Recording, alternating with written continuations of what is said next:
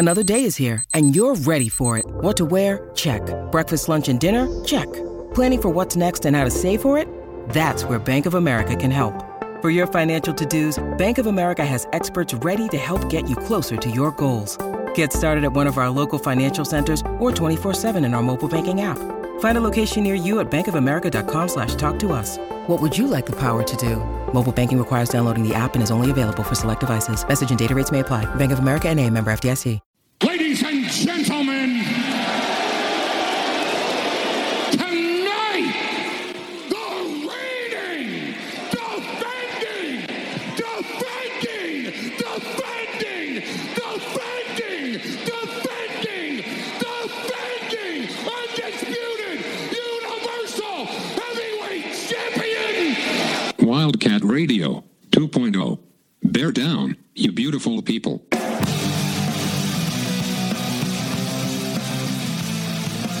What's up, everybody? This is Wildcat Radio 2.0. I'm Adam Green, Brett Barry, and we're going to start this show off with basketball. Arizona men, they beat ASU like they were supposed to. Maybe not like they were supposed to. It was 67-56. It was clunky. It was not the get right Arizona looks like Arizona game. A women's team lost at number two Stanford in a very competitive game. Each of these programs have big games coming up this weekend, but Brett, we'll start with the men's basketball team we we thought they were going to beat ASU, and they did. We hoped they would beat them more convincingly than they did. Yeah, it seems that uh, the the hangover of poor shooting from the UCLA matchup carried through as Arizona shot three of 23 on three pointers. Though Kerr Kriisa, uh, you know, did make a three, so that was great. He made two Uh, of them. T- yeah, I mean that is infinitely more than against UCLA, but yeah, you know, 32% overall, 13% from three. At least Arizona made their free throws compared to ASU, who only shot 53% from the free throw line. Um, yeah, a clunky game. You know, we watched it together. I don't think either of us ever really thought it was at risk. You know, even when ASU had a lead for you know some some periods of the time. Um, but not the get right game we wanted to see. But also, I don't. It's, it's not anything that necessarily tells me that there's anything too concerning. Now, if, if the poor shooting woes continue through the next rough stretch uh, with the upcoming games, you know, there's what three games in five days with UCLA, USC, and ASU again up in Tempe, Mhm. aka McKale North. You know, then then we start to have some questions. But at some point, open shots will fall, right? You hope. and and eventually you, you know i don't think the first what 16 games of arizona's efficient offense uh you know there's enough sample size to give me confidence that this team is still a good offensive team clearly teams are trying to drag their tempo down and and find ways to try to slow this offense down but again it's not like arizona's not getting good shots they're Yeah. just not making them And, and that's the thing. Like this was a game against ASU. You can't take much from it because Arizona is so much more talented than ASU. Where on a bad day, Arizona can beat ASU, and we saw that happen at the McKale Center. Arizona did not play well in that game. Christian Koloko played well. That was about it. You know, Tubelis still looked slow. Obalo played well. Yeah, okay. The bigs played well, which makes sense against a small team like ASU. Mathurin, his shot wasn't there. Kriisa, he made those two threes. He missed six other threes. He had one that was like rimmed out. You're like, oh man, this kid deserves to make one. But to your point, a lot of people were like, well, has the offense been figured out? Or these teams are playing great defense against Arizona? And yes, they're not giving up dunks and layups in transition, which certainly helps the Wildcats. But if the defensive game plan is just let them miss open shots, then yeah, it was effective in that game. Now the question is, can Arizona make those shots? And earlier in the season they were. They're not a 45% three-point shooting team, but they can hit 35%, not the 13% they made in this game. You know, and I don't even remember what it was against UCLA. So to the extent that things should average out, yes, I think Arizona's a much better team than they showed against ASU. I think they're a better team than they showed against UCLA. You know, that game they were probably tired. This game against ASU, I don't know, they shouldn't have been as tired. They were at home. Just the shots weren't falling. That happens. But when you have it, you know, two games, it's only two games in a row. and one of those games we kind of give them a pass for. But you just can't, you don't want to become a trend right? Like Yeah. certain things because yeah, they're missing open shots, but it's like, well, if that's the defense saying we're daring you to shoot that and you can't make it, that's a problem. We've seen that with a lot of the Sean Miller teams in the past. It's like, yeah, they're missing open shots because they're not good shooters. This team, at least early in the season, over the last two months, looked like it had enough good shooters to be effective offensively. I still believe that's the case, but they do need to start showing it again. Well, the, the funny thing is I feel like it's become such a monkey on their back to hit some of these outside shots that are generally open, decent looks that it's almost taking them, they're, they're, they're like, have such a mental focus on getting out of that slump, uh, like Kerr Kriisa stopping mid-game to kiss the court after finally making one, um, that it's kind of taken them out of the, the, the more Tommy Lloyd free-flowing offense where they can actually get out and run and just – you know, stop trying to end the shooting slump and just try to see the ball go through the hoop on something that's not a free throw. And I think that there's still, you know, teams are trying to slow Arizona down, but certainly against the ASU, eh, you know, UCLA they were tired, and I think that's where we kind of excuse it a little bit. But there were times against ASU where I don't think Arizona was forcing the issue to try to force the tempo when yeah. there were opportunities to, compared to what they have early in the season. Do you think, think, though that could be kind of the game plan though against like an ASU who doesn't have this size? We talked about how you know Koloko and Ballo were excellent in this game, and if Tubelis is healthy, he probably dominates in that one too. And that's why Arizona went to the line 32 times.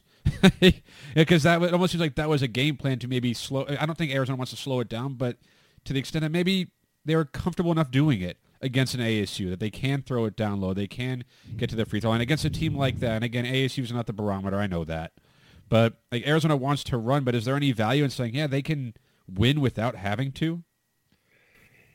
Yes and no. Like, there's no reason why you can't build, play your game up tempo, get a lead, and then start milking the clock and prove that you can beat those teams up down low. Or when you can't get out and run, then you follow that game plan. I, I think to your point, I think there was a few times where it just seemed like Arizona was intent on asserting itself down low and getting shots down low, and to some success, right? But I, I don't think that, and I, I'm guessing Tommy Lloyd would probably not want them to be like, hey, let's not, you know, let's not stop being us for the sake of following a game plan. The game plan is what you do once once you get into a half court offense, because um, at the core, this team wants to get out and run and you're doing a team of any team a favor, good or bad, if you're getting away from what you do the best. Yeah, yeah. Well, either way, it wasn't. it's never it's never bad to beat ASU. It's never bad to win any game, especially in conference. But if you were looking at that one as the Arizona is going to look like Arizona, it really didn't happen. But at the same time, they looked like a version of Arizona. Like the de- the defense was good but also the defense should be good against a team as bereft of talent as the Sun Devils are. It wasn't if they do if they win a game like this against UCLA, like any type of win against UCLA on Thursday, but if they were to win a game 67, 56 or in the 60s, then you'd be like, okay, well they can do that against a good team. That is a way to win. But I, I think I think I agree with you. Doing it against ASU isn't exactly a sign of hey, they can do this when necessary. Like they played a bad game and they beat a bad team. Like that's what does that prove? That they're more talented than a bad team. They could roll the ball out there and just out talent the Sun Devils. They can't do that against UCLA. they can't do that against USC. They can't do that against Oregon. So they do need to play better. I'm confident they can, and I hope they do. Yeah, I mean, you could also look at it this way. Arizona shot 3 of 23 on threes and 32% overall and still ended up with 67 points, just shy of a nice score but you know, it's it, if if if they if you revert to the mean, they're going to put up enough points, and the defense showed out for a, against ASU, who's a bad team. But I think that defense, you know, is going to be tested again in the rematch with UCLA because UCLA is a considerably better team, especially offensively compared compared to ASU. Yeah, yeah. So, what do you make of Tubelis? I know Tommy Lake came out on a Wednesday and said that he's still not 100%, and that he's just happy, you know, they'll take whatever they can get from him. And you're like, a sprained ankle, what are you doing? Or like, I, I don't imagine the coaching staff and the medical team would let him go out there if there was a risk of making it worse or delaying his improvement, but that just seems weird to me. Well, this is where I think you and I were a little bit uh, disagreeing. Where I I was of the mind to sit Tubelis against ASU because I don't think you needed him to win that game. Well, I just and assumed he was healthy if he was going to play. Like that's kind of where I was yeah, at. Yeah, and and it's it, and it seems the it seems that Tommy Lloyd would confirm that he's not necessarily 100%. And now, now you're running into the, the period of which, all right, well, is this a lingering thing? How much of is it limiting him? And you don't want this to turn into something that drags on for weeks. but now you've got a tough stretch with UCLA and, and USC coming up where hopefully with a few more days rest, he can come back and play. But got, I, I don't know. He's not. He doesn't seem to be moving laterally as well. You know, a lot of times with ankles, straight straight lines, speed is not really impacted. But basketball is really about change of direction and lateral movement, um, and so that concerns me against a team like UCLA that has guys that can can exploit it more than more than ASU can. You know, it, I it's one of those things where I don't think if there was a risk of it being a serious long-term problem that he'd be playing, but also I feel like this was a time where the the coach and training staff should have just said we're going to be safe rather than sorry, sorry. I, and I, I'm I'm still convinced Tubelis played largely because his mom made a surprise visit. I, the one thing when and when Tommy Lloyd says he's not 100, percent we don't know if that means he's not 100 percent with the ankle. He's not 100 percent, you know, shaking off the rust. Not 100 percent, just getting back with the team after some time off. Like I, I'm going to give them the benefit of the doubt because they know a lot more about this injury than I do, and they got a whole medical team that you got to think they're not dumb enough to be like, we need this guy at the risk of the rest of the season to play against ASU on Saturday. Even like because his mom was in town, like they wouldn't do that. Like if he had a torn ACL, he's not playing. Like just because his mom's at his mom's in town. So I'll give them the benefit of the doubt on that one. But certainly, if Arizona's going to reach its potential and be the best version of itself, it involves a healthy Azuolas Tubelis or Tubelis, depending on who your broadcaster is. Which oh, getting stop reminding me of that. I mean, the fact that he only played 22 minutes probably tells you that it is just as much about you know getting him back to 100%. Um, you know, compared to that to Ben Mathurin playing 36 minutes, Koloko playing 33. I I think pre-injury he was probably more in that 30 minutes per game. Um, and then that game was a little more. ASU was lingering around, lingering around far longer than they maybe should have. Yeah. Um, you know, I I think how I think if he is starting against UCLA, uh, that'll tell us a lot. I'm not convinced uh, Tubelis was going to be starting if his mom wasn't there. I think he might have still played, but I'm not sure he would have been starting. Well, I think if he's healthy enough to play, he should start. I don't see any reason to bring him off the bench if he's healthy. Otherwise, it's the prior game. It's like in football when someone says like, "Well, you know, the quarterback, he'll be the backup, but yeah, he's not." It's like, no, if he's your best, guy, if he can play, then he needs to play, and it's just normal. So I, I don't think with Tubelis, and hopefully with the extra time off too, because they last played on Saturday, and if he played 22 minutes and he was fine and never didn't get any worse, and he has the rest of the week to kind of get a little better, a little better every day with all that treatment, then hopefully he's closer to himself. It does help when you have a guy like Ballo coming in and giving really good minutes, looking really like that guy seems to have taken a monster step. Forward. I know we talked about him last week, but man, like his he's a good free throw shooter, he's a good rebounder, his shot blocking has gotten better, his timing on defense, like he's looking like an impact player on the front court. And, and his post moves, both he and Koloko, now you know they're guys you can run an offense through, which is kind of crazy. I think you know Koloko. I think threw a couple sweet assists against uh, against ASU. Um, you know, like Ballo's Ballo's development this year is maybe the most pleasant surprise of the whole basketball season. Um, in in season, I think Koloko came in with a big leap from last year. Ballo yeah. from the first game to today, it's not it's not you know he wasn't this player even you know six weeks ago. Yeah, and it's and it's really promising for this team. And you know what's crazy? The two of them they shot a combined 16 free throws in that game. They made 12 of them. Like these are fantastic. two seven footers who they're not the offensive like they're not the guys you necessarily throw the ball into and say go get a bucket and get fouled all the time, but they're going to get fouled. They're going to go to the line when they're on the floor if the offense is working. And if they can make three quarters of their free throws, or in this case, two thirds of their free throws combined. Koloko's been great from the line, which I was talking. I remember talking to you on Saturday. Like that was one of my favorite things to watch. Is that we all remember him as a freshman in that Oregon game, where you know, like that guy could not shoot a free throw to save his life, and he's a good free throw shooter now.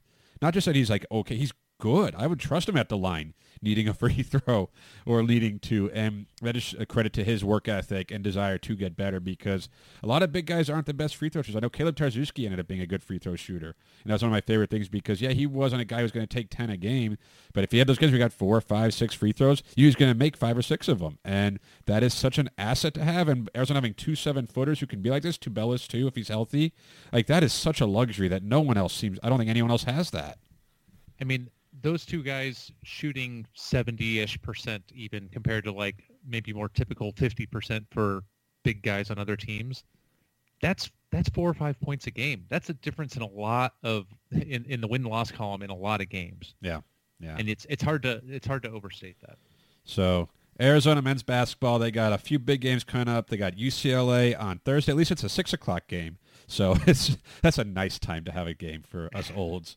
Uh, then they got USC on Saturday. That's an afternoon game, and then back on the court Monday against Arizona State at McKale North. We'll be at that game, so that'll be fun. Come say hi if you find us. I'm not going to tell you where our seats are, but you know, if you can tell what we look like from listening to us on the podcast, then you know, say hi if you see us there at McKale North, right? Yeah. Plus, Adam's voice carries very well when he's not behind a microphone, so you could probably hear him anywhere in the stadium. Okay. Yeah, it's going to be quiet. Uh, the women, of course, they had a big game against Stanford, the team that knocked them, I want to say knocked them out of the tournament last year, that beat them in the championship game. Um, it's, you know, Stanford's number two. They're great still. And Arizona competed at Maples Pavilion. They even had a chance. They got back late in the game, and they made some mistakes when they looked like they might have a chance to get, you know, to really make it interesting. It was 75-69, and, of course, that sets up a nice couple of home games Oregon comes to town Friday for an 8 o'clock tip-off. It's a little bit later, but it's a Friday, so it's okay. And, of course, there's a little bit of a history, recent history with Oregon, and that should be fun. Yeah, the I got to watch a decent amount of the Arizona Stanford game. It felt it, it, felt a little bit like deja vu of the of the championship game last year, where Arizona just didn't have an answer for Cameron Brink, who looked just fantastic and you know a giant out there. Mm-hmm. Then she then she's also out there hitting threes, and it's like, well, all right, Stanford's just like, really that was good. fun. Cam- Cameron Brink is great. Like if you're if you're you know if you're big is out there nailing threes, I think that was her first three of the season. It's like you're you're not going to win that game. Um, but yeah, I'm I'm actually pretty excited to watch this matchup with all the. Uh, can you call it off the court drama if it really originated on the court? Yeah, it's between, like sideline drama or something. Yeah, where uh, for those of you who don't don't know that um, there was apparently some terse words uh, between Adia Barnes and uh, and Oregon's head coach. I'm blanking on his name at the moment. Um, Jerky McJerkface. I think that's right. Yeah. Um, I didn't know he was Irish. With the, the um, and and some of Arizona's players kind of sticking up for Adia Barnes in ways that insinuated that he was maybe saying some things that were less than professional. um, I'll be curious to see how Arizona channels those emotions and hopefully takes it out on the Oregon basketball team that, that you know they that beat Arizona in uh, in that game. Um, and I'm I'm hoping that Tucson shows out and has a big crowd there for you know hopefully a fun time and a big Arizona win. Yeah, a lot of big time games coming up in McKale Center this week, and I'm excited to watch all of them. Hopefully the Wildcats win all of them, and of course then they get ASU again next week. But Brett, let's take a break. When we come back, the actual college football signing day happened, and let's see what Arizona did. When you need mealtime inspiration, it's worth shopping Kroger, where you'll find over 30,000 mouthwatering choices that excite your inner foodie. And no matter what tasty choice you make, you'll enjoy our everyday low prices, plus extra ways to save, like digital coupons worth over $600 each week. You can also save up to $1 off per gallon at the pump with fuel points. More savings and more inspiring flavors make shopping Kroger worth it every time. Kroger, fresh for everyone. Fuel restrictions apply. Hey, it's Kaley Cuoco for Priceline. Ready to go to your happy place for a happy price? Well, why didn't you say so? Just download the Priceline app right now and save up to 60% on hotels. So, whether it's Cousin Kevin's Kazoo concert in Kansas City, go Kevin, or Becky's Bachelorette Bash in Bermuda, you never have to miss a trip ever again. So, download the Priceline app today. Your savings are waiting. Go to your happy place for a happy price. Go to your happy price, Priceline. Welcome back. It's Wildcat Radio 2.0, and yes, we're going to get into Arizona's, I guess, their their February signing day with Matt Moreno of GoAZCats.com. Matt, welcome back to Wildcat Radio 2.0. Yeah, thanks for having me back, guys. I always appreciate it. Yeah, well, I think the last time we had you on, you previewed the T-Mac thing and all that. I think that was the last time we had you on. You're like, yeah, I think he's going to sign with Arizona. He did. And then a lot of people signed with Arizona around that time. Today, February 2nd, was quiet for the Wildcats. Like, nothing happened, and I don't think that's much of a surprise or even a problem with most people. Is that a fair assessment? No, I think today, and, and really the, one of the things that I was really most intrigued by was would Arizona continue to stay atop the Pac-12 rankings because obviously we knew that Oregon was one school that was going to try and make a run. They had kind of a backlog of commitments that were expected to happen, which did.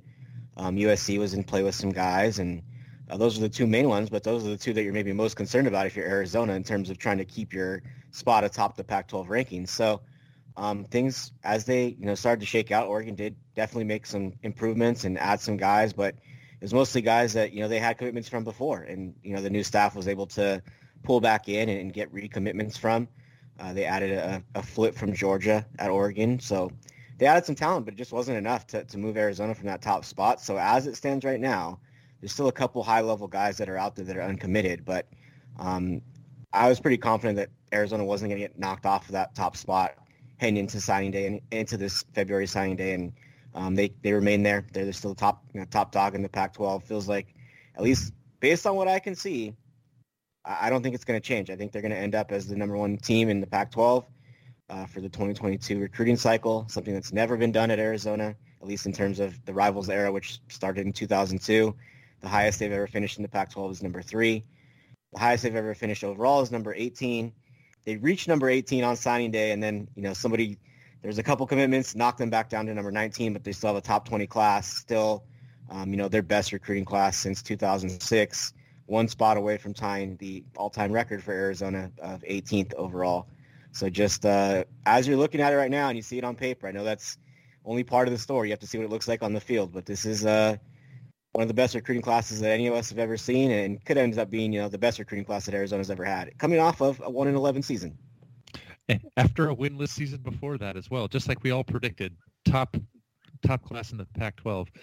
Um, Matt, so we didn't have any any big news necessarily in terms of new uh, commits announced today on signing day, but maybe uh, you could talk a little bit about Arizona got a couple of preferred walk-on commits uh, that might contribute. Uh, I'm going to go with Jacob and not pronounce his last name. I'll let you take that uh, attempt. you've learned usually well I, from me, Brett. You've learned. Usually, usually I just defer to Adam and let him stumble over the pronunciations.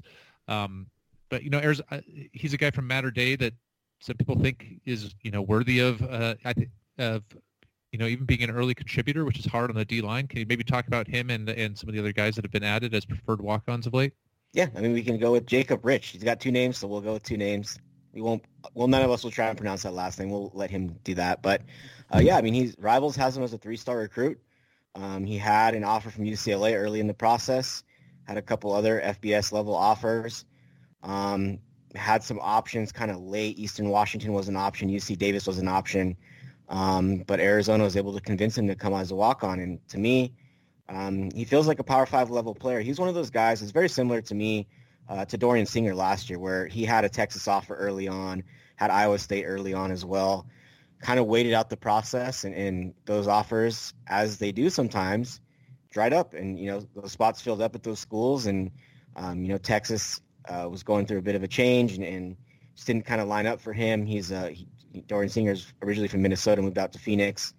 Um, just kind of got lost in the shuffle a little bit and, and waited out and kind of waited the process out too long, I think, and just kind of the options ran out. And so Arizona was able to take advantage of that and have him come as a walk-on. And then, you know, he ends up getting a scholarship, you know, a few months later and, and turns out to be a really strong piece of the class, uh, potentially going to be a starter for the, for Arizona this year as a, as a receiver. So, um, Jacob Rich to me is kind of in that same category. Talent is there. Everything is there. I think he maybe just waited a little bit too long and thought, you know, maybe there's going to be some other schools that come on board. Right now, it's really tough for high school players right now. I think that's the one thing that we're continuing to learn uh, with the transfer portal. It's really tough on high school players. It's even more tough on uh, junior college players. I mean, and Arizona's able to kind of add, you know, one of those, uh, Joe Borjan, a uh, big, you know, uh, offensive tackle um, from Mount Sac in California, which is one of the top junior colleges. Iona Uiagalelei, uh, Arizona's old defensive line coach, is one of the coaches at that school. So um, there's a connection there.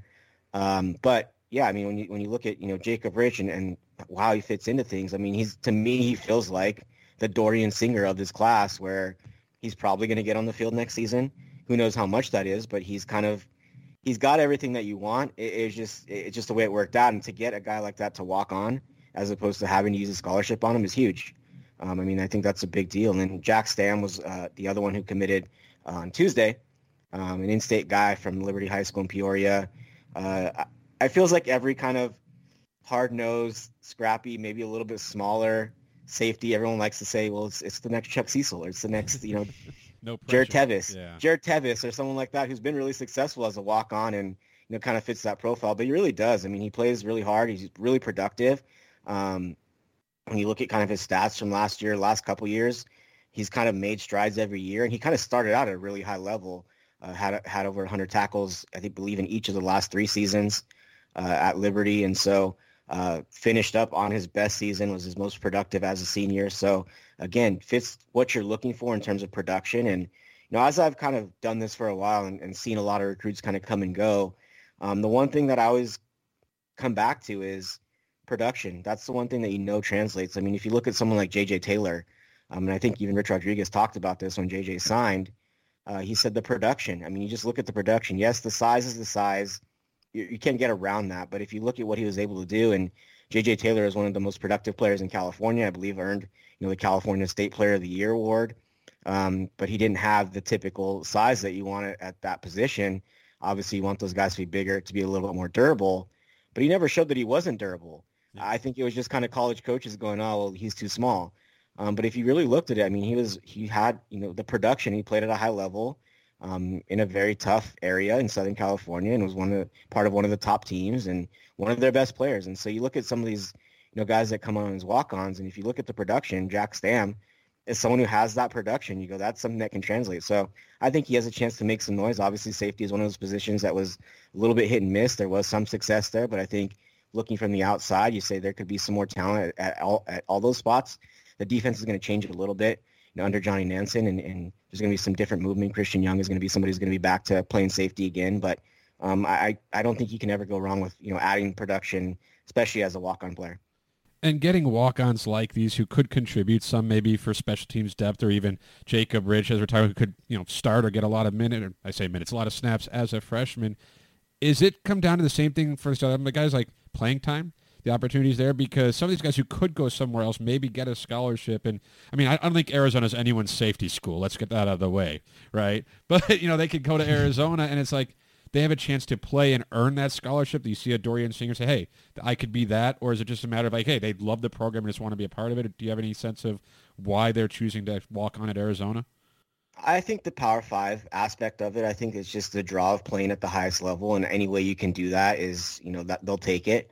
Um, I think for you know some guys, it comes down to can my family afford to pay for school for a year until I can, you know, try and get on scholarship because, um, you know, it's it, there used to be the rules that you had to wait a couple years to get the scholarship. That's changed, and now you can get those scholarships a little bit earlier, so it makes it a little bit easier. You don't have to wait as long because that was a more difficult decision, you know, six, seven years ago when you had to wait a couple years to get a scholarship if you walked on because, you know, they didn't want the cheating going on. They didn't want to essentially have, you know, schools do what kind of is happening right now. And you go, hey, we're going to get you a scholar- scholarship eventually once we can fit you into the class. But that was kind of going on anyways. And so I think that, uh, you know, that adjustment allowed teams to kind of have some flexibility and, you know, allowed players like this to have a chance to, you know, go to school and say, I, I'm going to see how this works out for a year.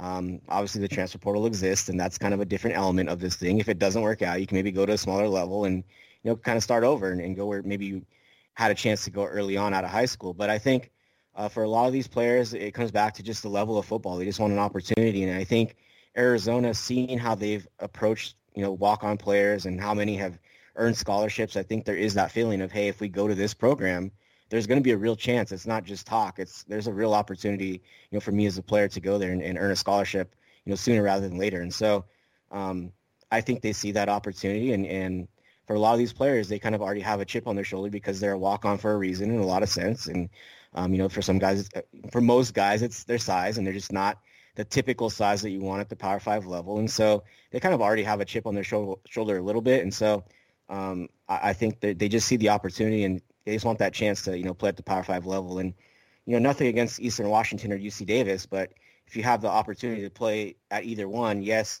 scholarship is nice, but if you're talking about playing football you want to play at the highest level, you'd go uh, with Arizona almost every time in that situation. And historically, Arizona's been competing with those schools for scholarship players, so to get them as walk-ons too, it's like to supplement the class you have. You mentioned it though, the transfer portal is out there, and Arizona's added a lot of transfers in. I've seen some of the people, like the naysayers, people are like, "Oh yeah, it's a great recruiting class. Watch them all transfer." they've been on campus for a little while now. They've been working with the strength coach and everything. There's been some media availability with a lot of the newcomers. What's the sense of like their commitment to Arizona and this process? Because not all of them are going to be able to play a lot year one. Not all of them are getting on the field a lot in year two, probably. But is there any way to know early on, like these guys are committed to this process, to this program, and everything that they believed in to sign? Yeah, I think so. I think a, a lot of it for you know the, the high school kids is is just been you know they want to be part of this change. I think they they see that you know they're they want to be kind of the ground floor of hey this we were the reason this happened and this turnaround happened. And so far, they have been. I mean, again, we're talking about a recruiting class that we like we've never talked about before. I mean, it's you're talking about them being the top team in the Pac-12 in terms of recruiting. We just never had those conversations before about this team, and so um, they are kind of inciting change and, and bringing about change, and I think that's a big part of it. But there is also the chance for playing time, so that's when we'll really get to see how committed they are, how how much they really truly do love Arizona, and that's the case for every team and yeah. you know every every year. But uh, now more so than ever, just because the transfer portal allows them, if things don't work out in a year, I can just leave. I think the one thing that we're noticing, um, especially with Arizona's players that are in the portal right now, not a lot of desire to get those guys out of the portal from other schools. I mean, you look at the list, not not power. There's no Power Five schools on that list for the guys that have found homes uh, that have left Arizona you know, a lot of group of five schools, some guys are just not going to find a home. I mean, unfortunately for them, it's just, there's just not a lot of options. There's way too many players in the portal and there's just not as many spots because what you're doing, as we see right now with National Signing Day, the early signing period, you're just bringing in more players. Yeah. And so it's, it's not like there's less players and there's going to be a ton of available spots. You're just competing against more guys. So, um, you know, I think, again, we saw it last year. It's happened. It's played out again that, that same way this year is guys jump in the portal think, oh, I went to Arizona. I'm going to have a shot to go to kind of any other school I want.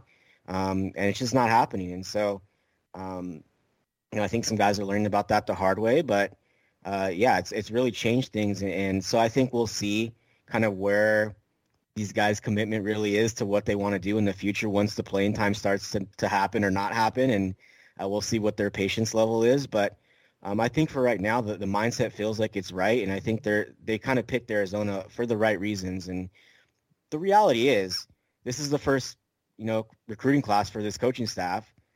Whether you like it or not, they're going to tend to try and get their own guys on the field. That's just kind of how it works out. Maybe they don't do it on purpose. Maybe they do. Who knows? And not even specific to Arizona, but you go around the country and any new coaching staff, typically what happens is the guys they recruited tend to get on the field pretty early. And so I think there is always that thought with a lot of these players that, hey, this last class, yes, they were put together a little bit by this previous staff. This is the first Jedd Fisch class. And so I think they feel like I'm going to probably get on the field sooner rather than later. And I think we'll see again when, when you know, the rubber meets the road and if they really get that opportunity or if they don't, what they feel. But I think right now, you know, in, in early February, they feel like I'm going to have that chance to play pretty early on. So Matt, we've talked with like the number one Pac-12 recruiting class incoming, the transfer portal, even some of these pretty high-end uh, preferred walk-on types, and then the, the returning talent. I, you know, I think on paper there's a consensus that Arizona's talent level has been significantly upgraded, um, maybe more rateably than anybody can can re- recall going from a you know team that's won one game in two years to who knows what they can do. Uh, we're about a month out from the start of, of spring spring football. Uh, when when that kicks off, what are the things you're looking for to get a sense of this team, and and what are your expectations for it? Um, I think for me, it's uh, obviously there's a lot of different levels to it. I think obviously you want to kind of see what Johnny Nansen brings to the table, how different and how similar it looks to what Don Brown was doing. Because, I mean, it didn't take a very trained eye to see what they were doing last year was working. It was making progress. Maybe it wasn't the type of progress that Arizona fans want to see, but they were getting better and they made improvements and they were making strides. And didn't lead to wins, but know some of that had to do with the other side of the ball as well. And so that's kind of the other thing that I'm you know going to really be paying attention to and looking close to that is the offense because Arizona has really revamped its offense. They posted a picture. Uh, they kind of spread out and, and, had kind of some team time, some team position group time uh, ahead of uh, the signing period. And there are some different photos floating around of the different position groups. And you look at the receiver group, and I said, there's not a single hole in that group. I mean, Everyone everybody can, can play. play. Yeah. Everybody can play. And it's not even everybody can play. Everybody can really go. I mean, there's a lot of talent in that room and you see it all together in one picture and you go, that's a lot of guys to get on the field for one. But who do you say you can't play? I mean, all those guys, it's going to be really difficult because all those guys can contribute. All those guys have a certain level of experience. Um, not the younger guys, but those guys have the talent that maybe the other guys don't have. So it's a really nice blend. But you look at that group, and I said, man, that is a lot of talent for a receiver room, and that's not even including you know some of the tight ends and a guy like Kean Burnett and the running backs who you know Rayshon Luke who's going to be coming in. So you just look at all the skill positions, and it's just a wealth of talent. And I'm really interested to see how that all comes together because you know when we last talked to Jedd Fisch at the end of the season, he was unhappy about them not scoring points. That that's a reflection of him. And I think he said, I want that to change. Let's go figure out how we can get that to change. And he just went out and got a bunch of talent. And so we'll see what it looks like. But uh, that was really what stood out to me it certainly seems like there's an embarrassment of riches in the receiver room, in the running back room, like the skill positions offensively. In the quarterback room, it has Jayden de Laura, who comes in, who is the presumed starter as of right now, I would think. He's in town for spring ball. He's got experience, Pac-12 freshman of the year.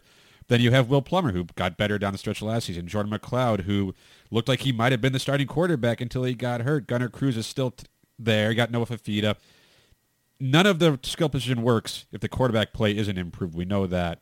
I imagine there's a strong belief that quarterback will not be an issue in 2022. Yeah, I mean, th- at this point, I think you know the the feeling is that it's going to be Jayden de Laura until somebody comes and takes that spot. Um, health is going to be a big part of this because, as, as Jedd Fisch said, if they had to start spring ball right now, they'd probably only have a few guys. Jordan McCloud is not necessarily 100%. Gunnar Cruz is still working back from from his injury, and you know, Will Plummer was a little bit banged up, but I think he'd be available. But um, you know, you'd essentially have you know Will Plummer, Noah Fifita, Jaden Delora competing if you started spring ball today. So um, we'll see what happens. I think you'll note more of the story in training camp. But I think Jayden de Laura getting on campus now is is the biggest thing because um, you know we saw what happened and kind of the growing pains that the quarterbacks who were on campus in the spring last year had to go through, and even Jordan McCloud. And there was always that talk of you know once he came into the game and, and you saw okay he can do some things the, the thought was, well, why wasn't he even part of the discussion to be a starter at the beginning of the season? But for people who were there at every practice, and, and I was there at every practice and in training camp, there was a clear gap. He really made up a lot of ground in a short amount of time because close to the season, he wasn't the player he was, you know, when he was having success in games. And some of those, you know, some players are gamers and they just, they don't practice as well as they play in games. They like the lights. And uh, Khalil Tate is someone who, who kind of comes to mind in that sense where didn't always have the best practice habits uh, didn't always have the best rep about you know about him in, in, terms of being a practice player, but everyone saw what he could do when the lights came on. So, um, you know, Jordan McCloud, I think is is definitely gonna. It feels like gonna be a factor still in some way, but to me, it's it's Jayden de Laura's job. I think we talked about it before, and I mentioned it, you know, elsewhere as well. But I still think Noah Fifita somehow factors into this equation somehow, whether it's just getting him a package or two, or getting him on the field in just certain capacity. Um, I, I just think he's going to factor into this thing somehow. I think he, he has the talent. Um, I think he has the drive. And he also has the connection to your five-star wide receiver. And so I, I, think you can't look past that as well. And so I think, you know, it's not necessarily to just keep him happy, but I think it's also just to get him involved because I think the feeling is that one day, you know, he is going to be the starting quarterback for this team. And as we saw last year, sometimes that could be a lot sooner than you expect when there's injuries start to pile, pile up and some things go one way or the other. So um, I do think, you know, regardless of what happens, I do think Noah Fifita is going to have a chance to at least see the field a little bit. You obviously have four games that you can play him, and, and he can keep that red shirt if that's the way they want to go. But um, I think him being here in the spring as well is going to be a big deal, and and uh, you know, getting him acclimated with with the system. I do think they're going to maybe have to try some different things with him, as I've talked about before. Um, you know, move the pocket around a little bit, put him in the best position for success. But I, I still there's still something about this situation that I feel like he's going to get an opportunity to, to get on the field as a freshman a little bit. I don't know that he's going to ever, you know, be the starter, be the guy that pushes for that job. I do think he does enough to kind of challenge, but I think he he's going to make it interesting and at least get an opportunity to see the field in some capacity, you know, this season.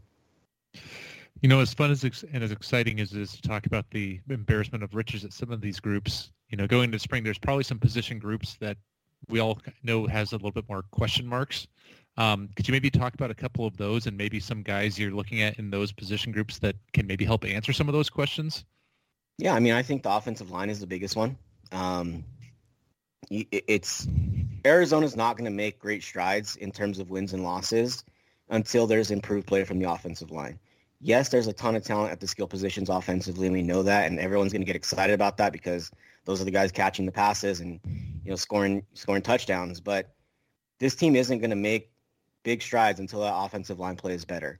Um, didn't really add too too much, but I think the bright spot has been, and the word has been, you know, out of these early workouts is that Jonah Savaiinaea has been really good about, you know, going through the workouts. Maybe showed up in a lot better shape than people anticipated. He's a big guy already, but um, you know, he was out at the Polynesian Bowl. Uh, there was some clips about you know what he was able, what he was doing out there, and then obviously during the game, you got to look at him and um, you know, the, the buzz out of you know the early workouts is that he's on a different level than what people are anticipating, maybe even Arizona's coaches. And so it feels like he's going to have an opportunity to step in and potentially contribute right away. I think across the board, Grayson Stovall is another guy who came in as a, as a freshman, is getting there early, maybe not on the same level as someone like Jonah, but you know, is going to add some depth there. But I think it's going to be, you know, really interesting to see kind of how they all come together. Uh, Joe Borjan, I mentioned, is a six eight. He's going to be the tallest offensive lineman. Um, they ended up, you know, bringing him as bringing him in as a walk on instead of a scholarship guy to kind of free up a scholarship, and so you know that's another positive as well. Some, uh, somebody with a little bit more experience.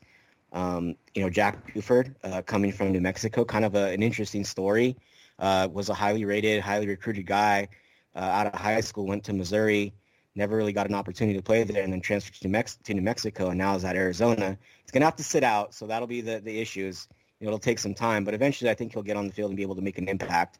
Um, but yeah, I mean, I think the offensive line is going to be where it's really interesting. You know, you have to figure out is it going to be JT Hand or Josh Baker at center?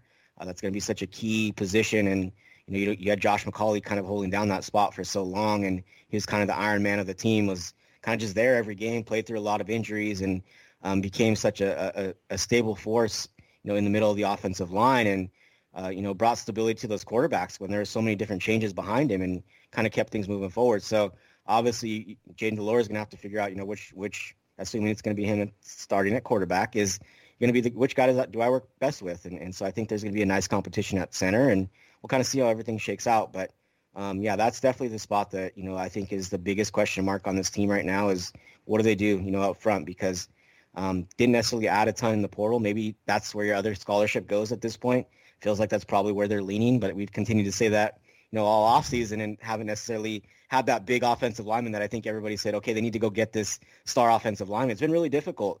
A lot of teams really need those guys right now. So it's been difficult to find those types of players. But as we've seen every day, every couple days, there's more guys in the portal, uh, more guys that you didn't think were going to be there, you know, last week that are there this week. So I think they'll be they'll they'll find someone to fill that spot. I think it's probably going to go to an offensive lineman at this point. Um, but we'll see kind of what happens. But that's definitely the, the area of the team that I think uh, needs some improvement. We're talking to Matt Moreno, GoAZCats.com, senior editor. They're a Rivals.com site. And you mentioned they do have that one scholarship open. I'm curious if now that signing day, like the signing period has, I guess for lack of a better phrasing, come and gone, Jedd Fisch's first full class. Is there anything we can glean from his strategy? Because it was like, in this case, to sign a lot of guys early, get a lot of them on campus, which is, of course, I think every coach's dream. But is that kind of the new reality we can expect in the way Jedd Fisch wants to do things and maybe save a scholarship or two for the transfer portal about this time of year? Or is there much we can glean from just this first go-around for Jedd Fisch and his staff? Yeah, I thought it was going to be honestly kind of seeing how he worked, uh, you know, at the, the end of the last cycle. I thought it was going to be a lot of portal just moving forward in the future is going to be kind of half portal, half high school. But you know, as things kind of started to develop, he mentioned, you know, I still look at the high schools. I still want to get those players, and obviously, to have a successful program, you build it, you know, through developing players and having some continuity. Um, you know, I think that's one of the things on, on the basketball side. You know, that's kind of was the the uh, criticism of Sean Miller was that you, when you really got going recruiting wise, it was you're, you're replacing the entire team almost every offseason. It's just difficult to sustain success like that. Um, it's hard to have you know consistent winners like that. And so, you know, football it's kind of the same where you want to have you know uh, some stability and have some players that have been around to understand your system. I think especially offensively, uh, with how you know uh, complex Jedd Fisch's system is offensively, you need some players who understand what they're doing. And I think what we saw a lot last season.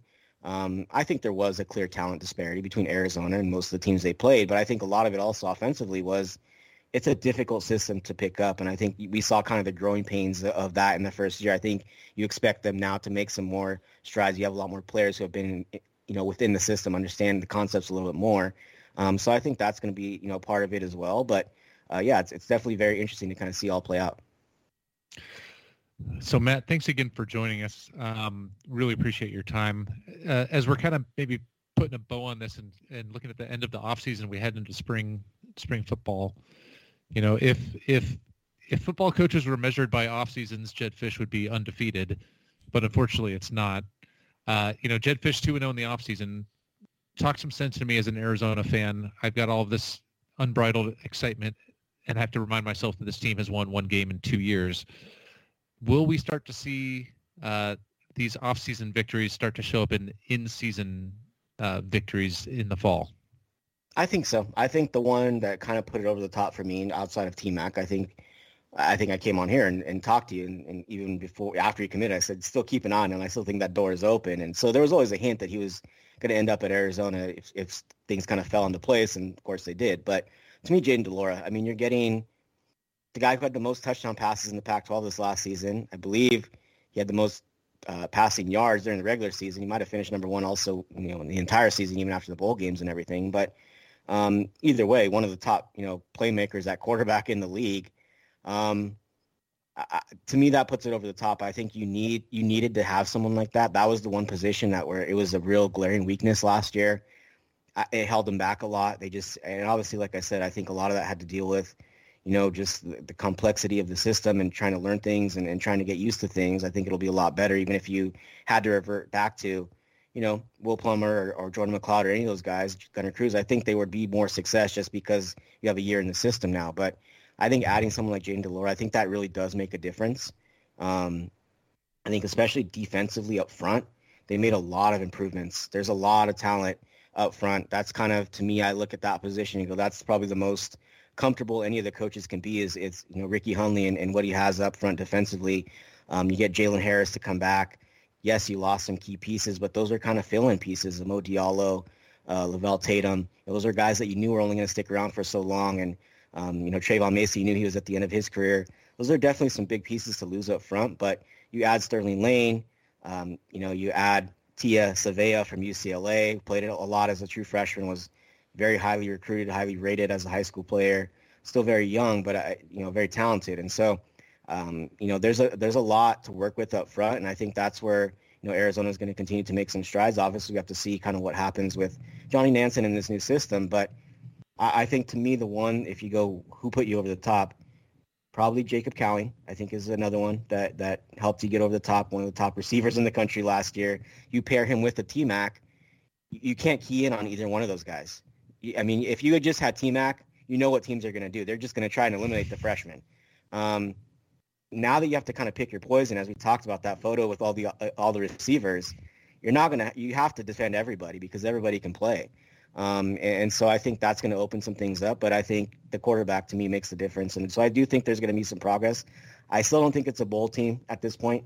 Um, but I, I, think it's definitely the days of a one-loss team feel like they're very much behind Arizona at this point. Um, to you know everyone's joy as Arizona fans, but um, yeah, I think there's going to be some some progress this year. I, would be really surprised if there isn't. I think it's going to look a lot better. Um, I think the wins are going to take some time, but I think this team is, is starting to become very dangerous. And as you see them, you know, uh, you know, a couple years down the line, I think they're going to be very, very good. And, and you're going to be talking about, you know, if this can continue, especially if they can follow this, this recruiting class up with another one that's either just as strong or, you know, around that same area, you're, you're talking about a team that's going to be very good, I think, in a few years. You know, it's funny, and I think this is just where Arizona football is.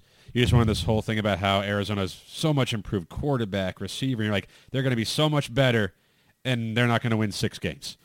like, that's what that's but you don't you don't usually go from you know zero to sixty that quickly, right? And like Brett's mentioned a couple of times, they won a game last season. One game were basically the last two seasons. So they go from one win to six or seven doesn't seem feasible. And yet there's probably a lot of people right now are thinking. Yeah, but they've had a lot of talent and a proven quarterback, and there's veterans on the defensive side of the ball with a lot of the transfers they brought in. Like, why can't they be that much better? But of course, it wouldn't be fair to expect that, right? like, no, I mean, there's there's a lot of young players, and the other thing too is there is something to be said for getting too good too quick. We saw that happen the Fiesta Bowl year where their teams got really good, and then all of a sudden it was like, hey, what happened? And then you have this expectation of, oh no, you're just going to go to Fiesta Bowls now, and that's just not the reality. And so, um, I think. I think this is going at the pace Jedd Fisch wants it. Yes, he wouldn't have wanted one win last year. I think he would have wanted a few more, but I think he's okay with it taking some time. When he met with the media the other day, he mentioned that that this is going to take probably a couple more years to get right. And so, uh, obviously, fans want everything to happen kind of, you know, overnight and, and hope to see, you know, go from one win to 10 wins and competing for the Pac-12. But I think it's just going to, it's, I think it's going as it should. I think the, the groundwork has been laid. Um, you have a lot of talent, but it's also very young talent. And that's, that's kind of the big issue. The, the transfer portal helped you in a way because again, you got the quarterback, you got, you know, the big time receiver who can make some plays that helps you kind of move things along a little bit quicker. But the real growth is going to come from this freshman class. And there's a lot of talent there, but again, it's inexperience, it's youth. You got to have some experience there and, and, get some games under their belt, and then you'll see what they can do. But um, I think there's going to be progress, and right now that's that's positive. And so uh, I do like the direction, but I think it's it's going to take a little bit of time for sure. You know, there we go. Matt Moreno, GoAZCats.com. You can follow him at Matt GoAZCats on Twitter. He's a senior editor of Rivals Network, Yahoo Network, all that good stuff. Matt, we appreciate your time here on Wildcat Radio 2.0. Yeah, absolutely. Always glad to be here. And we come back, we'll wrap this all in a nice little bow. Welcome back, Wildcat Radio 2.0. Thanks again to Matt Moreno of GoAZCats.com for giving us that insight into Arizona's recruiting. And, you know, not much had changed since the early signing day for Arizona. They did add some more transfers. They did add some of the preferred walk-ons. But just looking at it all together, Brett, like you can't help but smile at everything that's happened with this recruiting cycle. Yeah, every, almost everything that could go Arizona's way seems to have done so. With you know taking advantage of coaching changes, uh, being able to flip the right kind of guys. Um, certain schools maybe uh, self-immolating and imploding. Um, it's all worked out really well. Recruit, you know, your strategy of going after uh, Noah Fifita and the Servite guys, you know that that kind of started a lot of dominoes falling. It's it's a fun time to be an Arizona fan, which is a weird thing to say when you have won one game in two years. well, it's certainly more like Arizona did add. They got their first commitment of the 2023 class, Canyon Moses, uh, defensive back who tried to recreate the famous Chuck Cecil photo on the bench, and you know a three star, a high three star type of guy, depending on where you're looking at for the rating systems, and. Obviously, he's not going to be the only recruit in this class. This isn't ASU or anything where you have a one-person recruiting class, but it's the start. And I remember, I think was it was it Grayson Stovall was the first commit of last year's mm-hmm. class, mm-hmm. and yep. he was a solid commit. And you're like, okay, not a bad start, and we see where that went. Like, hopefully, Canyon Moses is the start of another great class.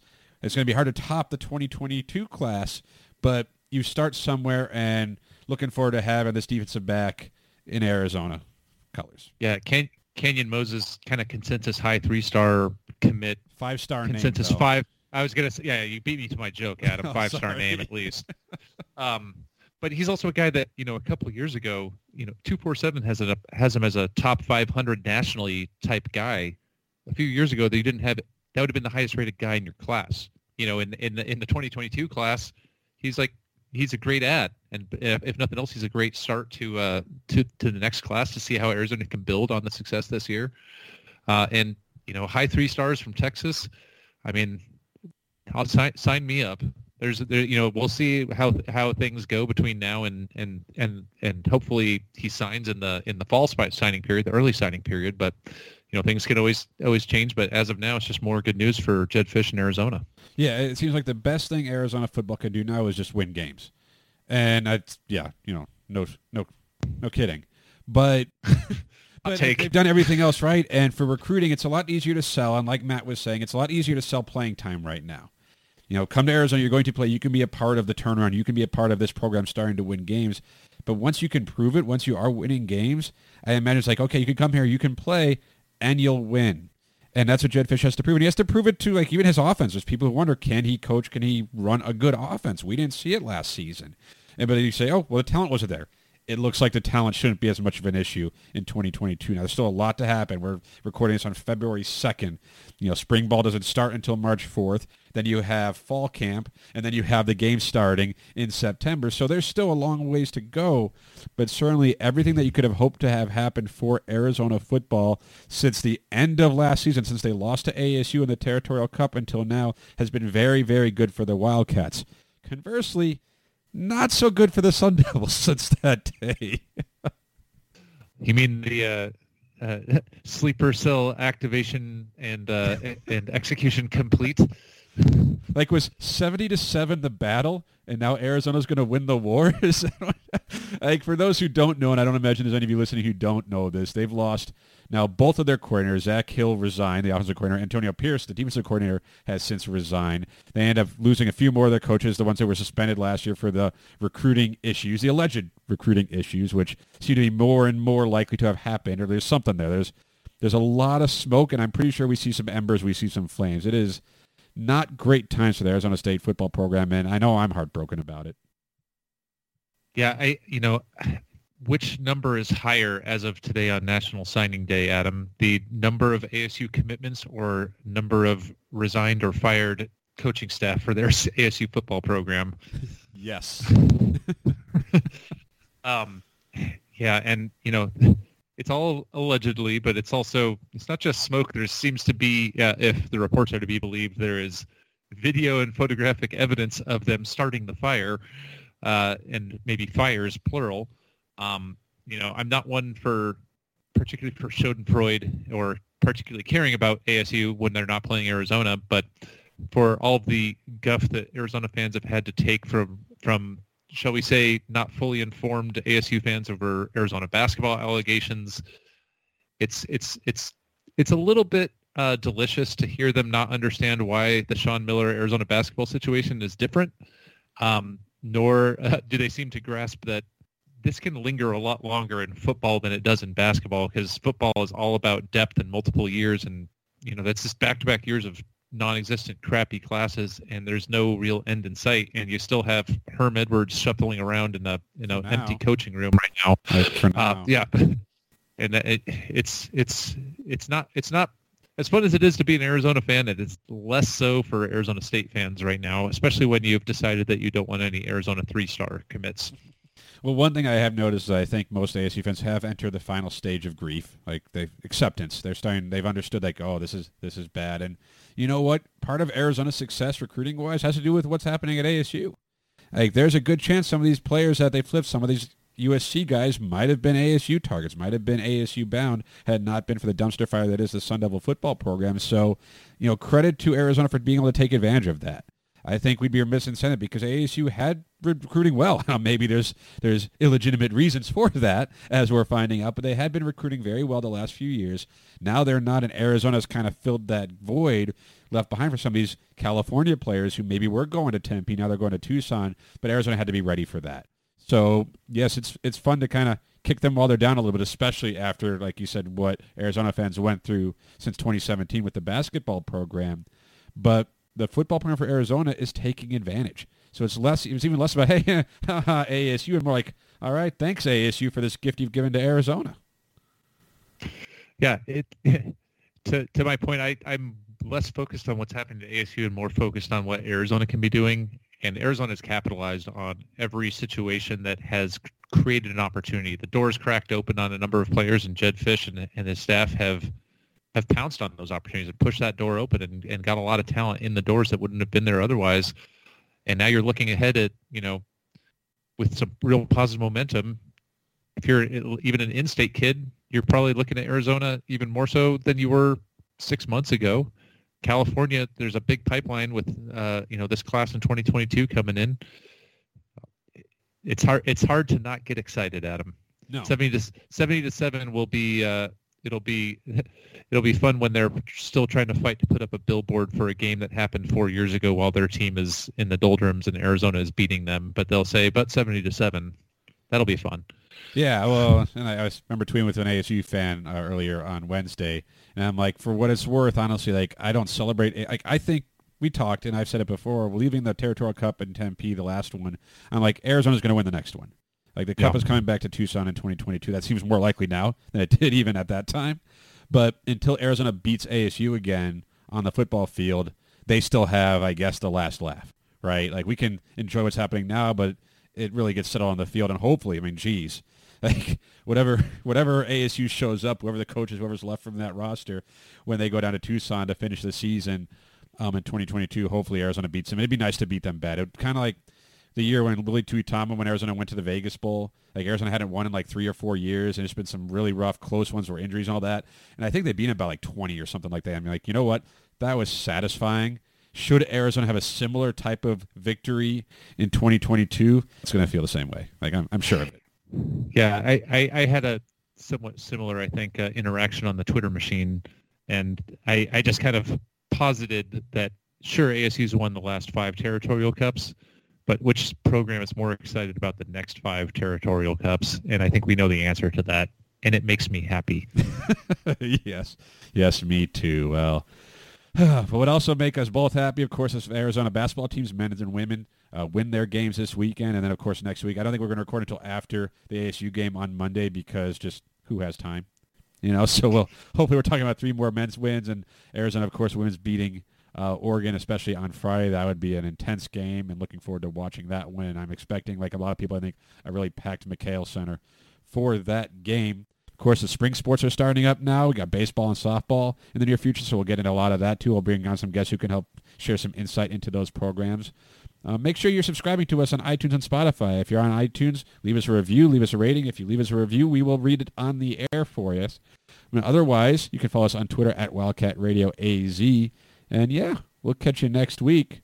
Until then, remember to bear down. Bear down.